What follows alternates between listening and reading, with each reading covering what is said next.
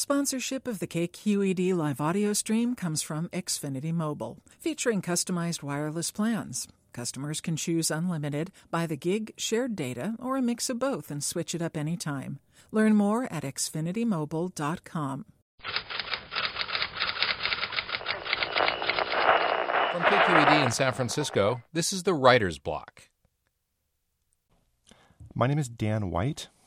The following is an excerpt from my upcoming nonfiction book, The Cactus Eaters, about my attempt to through hike the Pacific Crest Trail with my then girlfriend, Allison. Now, the Pacific Crest Trail is a 2,650 mile national scenic trail that runs from California, Oregon, and Washington. It connects the borders of Mexico and Canada. I did this on a whim with very little advanced preparation. This scene takes place in the extreme southern Sierra in a parched landscape just north of the Kern County city of Tehachapi. Now, most people, when they think of the southern Sierra Nevada, think of trees and mountains and glaciers and things like that. But I want you to scratch those images from your mind and think of a really deserty landscape with a lot of vultures and lizards and things like that. Weary of my excessive pack weight, in this scene I decide to dump out a large quantity of our water without consulting Allison. My rationale was this water weighs 8.3 pounds to the gallon. I figured that if I dumped out a large amount of our water, we could reach the nearest spring ahead of schedule, thus canceling out the need to carry that excess water in the first place. Now, the plan did not come off quite as smoothly as I'd hoped. This is called Operation Water Dump. No turning back now. Operation Water Dump was in full effect. Allison turned her back to me heading behind a tree to pee. The time to act was now. I took out Betty, our trusty black water bag, which held several gallons. I spilled some of her contents on the desert floor. I can't say exactly how much I spilled. All I know is that Betty was quite a bit lighter when I was through. The water made a choking sound and an accusing snarl. It burbled into the cracks of the earth. Allison returned much more quickly than I'd expected and caught the tail end of what I was doing. What are you doing over there? she said. Ugh, I said. I only got rid of a very small amount of water. I pointed out correctly that we still had about a gallon of water between the two of us for 16 miles. Allison seemed baffled, but not particularly upset, and my backpack was lighter now. In fact, I was quite comfortable. Allison eyed me warily for a moment, but said nothing as we kept walking through the still, mild morning landscape. I had no second thoughts about my admittedly unusual plan. I supposed on second thought that I could have just dumped the excess water down my throat instead of on the ground. Aside from this, I had no regrets. And for the next quarter of a mile, the plan worked like a dream. The ground was flat, and the rich desert dirt served as a shock absorber for my knees. Allison led the way. But the moment when I was just starting to fall into bliss and wondering whether I should dump out even more water when I got the chance, something happened that gave me pause. The sun got hot, the land got steep, and the sweat started pouring out of me as if through a spigot. A waterfall of perspiration gathered in the brim of my survival hat. Sweat ran down my shirt, and it would not stop, as the trail went from kind and squishy to hard and punishing. We hiked up an expanse of red rocks that slid out from under us as we climbed a mountain above an empty valley with the Mojave Sands just beyond it. Edwards Air Force Base, immense squares on a dry lake bed, lay in the middle distance on the desert floor. As I stared across the playa, the flaw in my plan revealed itself. Allison blissfully ignorant of Operation Water Dump, did not know that we had to hurry to reach the spring. She saw no reason to quicken the pace. I hiked behind her, making broad flourishes with my arms and hands, trying to make her walk faster. It didn't work. Instead, she kept borrowing my water bottles, taking hot, wet smacks out of them. There was nothing I could do. What's wrong? she asked when she saw my sour face. Scared to be caught in a lie, I kept silent. The land spread out in accordion folds, brown and dusty. Pines hung their heads. Their crisp brown needles lay in piles at our feet. Five hours into our journey, I rounded yet another bend in the trail and saw nothing but moon rocks and black canyons. It was time to pray. Please, God, get us out of this. Don't let us die of thirst. Please, God. Let me revise what I said. First of all, please don't let Allison find out that this is my fault. Secondly, please don't let us die of thirst. I'm getting thirsty, Allison said an hour later. I pretended at first not to hear her request for water. Finally, I handed her one of the bottles, slowly. She downed a quarter of it on the spot. Ah, she said, and handed the bottle back to me. I was just about to put the bottle back in my pack when she extended her hand again and smiled. More, she said, and took a second gulp.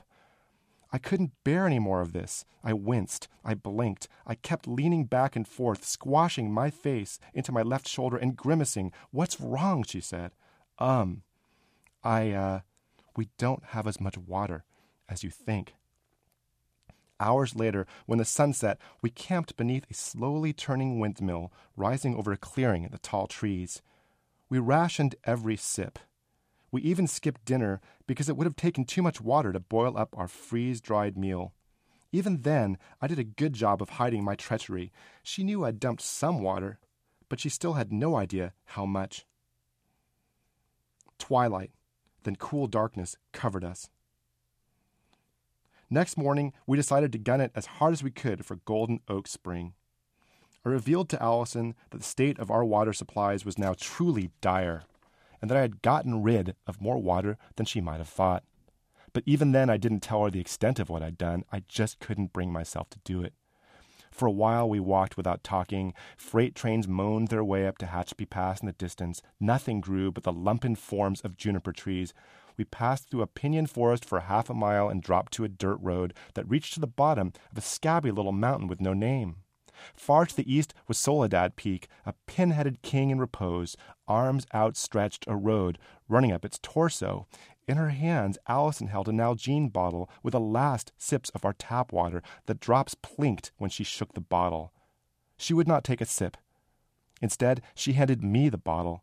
Drink, she said. You're sweating more than I am. You need it more than I do. Something about the gesture caught me by the throat. I wanted to weep, but my tear ducts were jammed from the dry heat. Allison tried to distract me as we walked into the haze.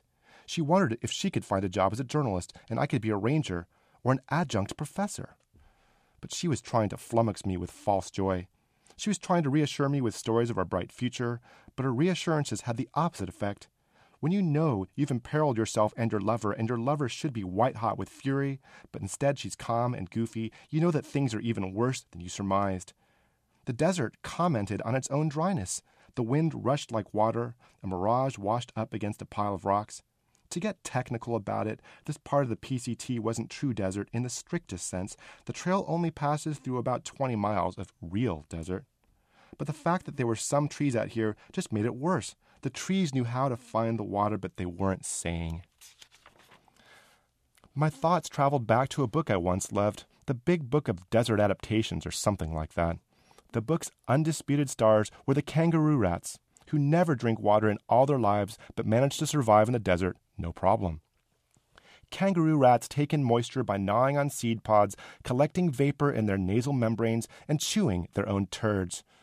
Oh, to be a spadefoot toad, able to concentrate liquid wastes into 40% urea, conserving water while forming a greasy layer that coats the skin like armor all and seals moisture inside. How I envied the legless lizard, shy and ugly in his burrow. He uses his tongue to grab droplets suspended like jewels between grains of sand. Without the walking stick I'd left behind in the motel, it was hard for me to prop myself up. I tripped into a thorn bush and fell. Allison exhorted me to be brave, to stay calm, to cowboy up. She gave me a weak smile. I smiled back. I knew in my heart that my clever girlfriend would find some way out of the misery I had created for us. Just off the trail, we saw the first fresh, lush thing we had seen in many miles a prickly pear cactus with fat lobes growing from a thin stalk. Pink flowers caught the sun. The skin was shiny as a Granny Smith apple. Did you know, said Allison in a measured tone, that you can get water out of a prickly pear cactus? I wanted to believe, but when you're as desperate as I was, it's important to play devil's advocate. I looked Allison in the eye and said, Well, yes, I've heard you can get water from a cactus, but aren't prickly pears poisonous? Prickly pears aren't poisonous, she said. That's it. I was convinced. I reached in my shorts and found the Swiss Army knife. I took the blade out and used my bandana to wipe it clean. I knelt down in front of the prickly pear, my heart beating with excitement. I was about to be a survivalist. Even better, I was about to have a great story to tell my grandchildren, the one about the time when old grandpa was sucking his tongue in a desert, came across a cactus, and got a hell of a good drink out of it. Giddy with thirst, mad with expectation, I hacked off the fattest, juiciest lobe. Goodbye, torment. Farewell, misery. Today I would prove my self sufficiency to the world. Today I would get the last laugh on nature it felt so good to be king of the desert and to know for sure that I was doing the right thing and that all the people who ever doubted me were full of crap. I laughed in triumph as I popped the cactus morsel into my mouth. Confidence washed over me, even though Allison looked upset for no reason. What was her problem? I was savoring this moment, preparing to bite that cactus flesh as hard as I could. And what would it be like to drink the cactus's sweet nectar, I wondered? I suspected it would be like those fruity gummy candies with a liquid center that spurts in your mouth. Allison emitted an odd neighing sound. She was saying something to me that sounded vaguely like stop, but I couldn't be sure. It was as if I'd gone deaf in her tonal range. With no further delay, I crouched in the dirt and bit down with all of my might. And then I started chewing. If I close my eyes and take deep breaths, the memories return to me memories separate from each other yet connected like flashcards. The first thing I remember was Allison. She was talking to me. No, she was screaming. And the second thing I remember was the cactus. Its flavor reminded me of green giant green beans with a jicama aftertaste. The next thing I remember is the texture of the prickly pear. I thought it would be luscious, filling my throat with desert nectar, but the cactus had the limp consistency of a cucumber left to wilt overnight in a salad bar. Finally, I remember the pain, as hundreds of needles known to plant lovers as glochids plunged themselves into my mouth, tongue, and gum. The spikes were tiny and translucent, very hard to see when you're sleepy and dehydrated. Some were half buried beneath the cactus's flesh. That's why it surprised me so much when they rose up to penetrate my mouth, slamming into my inner cheeks as if someone had shoveled a small porcupine into my mouth. I spat out my spiny food and fell to the ground. Allison burst into tears. I guess she isn't all that dehydrated after all, I thought to myself as the water poured freely from her eyes. I'm so sorry, she said. I tried to stop you.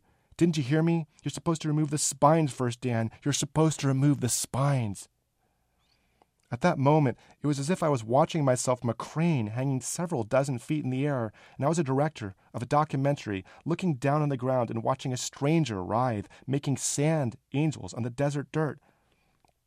I remember Allison's screams and hearing myself scream, our mouths yapping together until I could no longer separate the screams. It seemed to me that our screams were echoing through the canyon until it sounded like a chorus of people screaming, a tabernacle choir covered in boiling oil. I did not know at the time that the prickly pear comes from the genus Opuntia, which distinguished itself from its spiny brethren by having not one but two kinds of prickers, minute bundles of hair like spines at the base of larger spines. Often invisible to the naked eye, the spines are almost impossible to remove. The only way to avoid painful encounters is to treat all of them with great respect.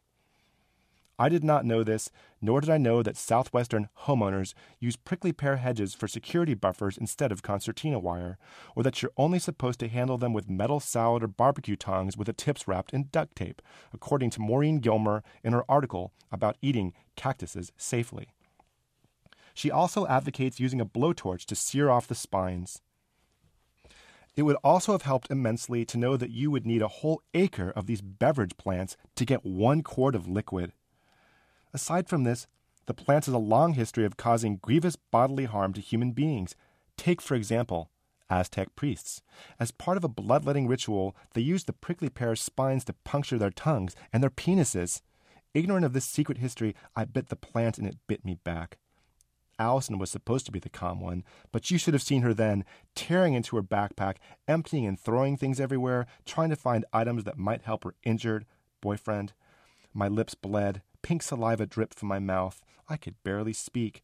I may require medical attention, is what I tried to say, but the words came out sounding more like mooga, booga, boof. In a blur of motion, Allison, who was still crying, delved into her fanny pack and dug out her plastic compact, a one inch by one inch beauty mirror with a small powder puff still attached, and then she stumbled towards me like a zombie beautician, reaching for me, eyes glazed. I had no idea what she was planning, and it made me cringe. I became even more afraid when I saw that in her other hand she held a Swiss Army knife. Listen, Dan, she said, you're gonna have to stay calm. Please stick your tongue out as far as it can go, no farther. I did as best as I could.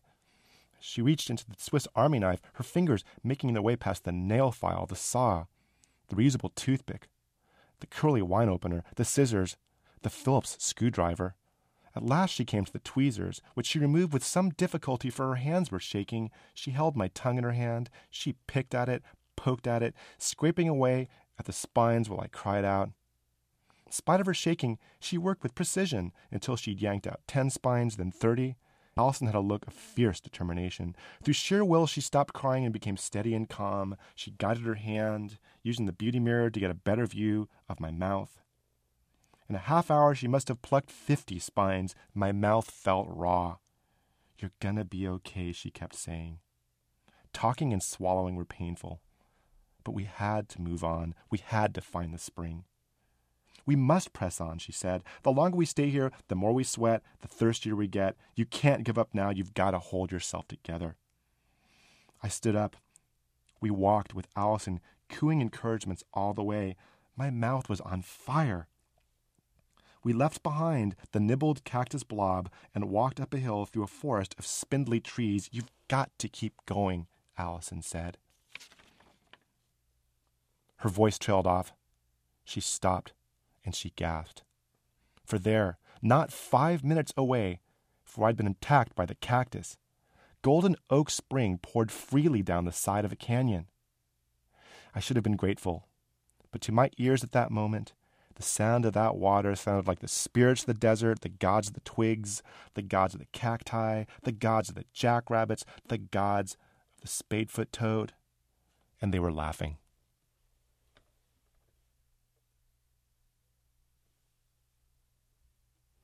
To subscribe to the Writer's Block and hear more stories, please visit www.kqed.org slash writersblock. The Writer's Block is produced by KQED.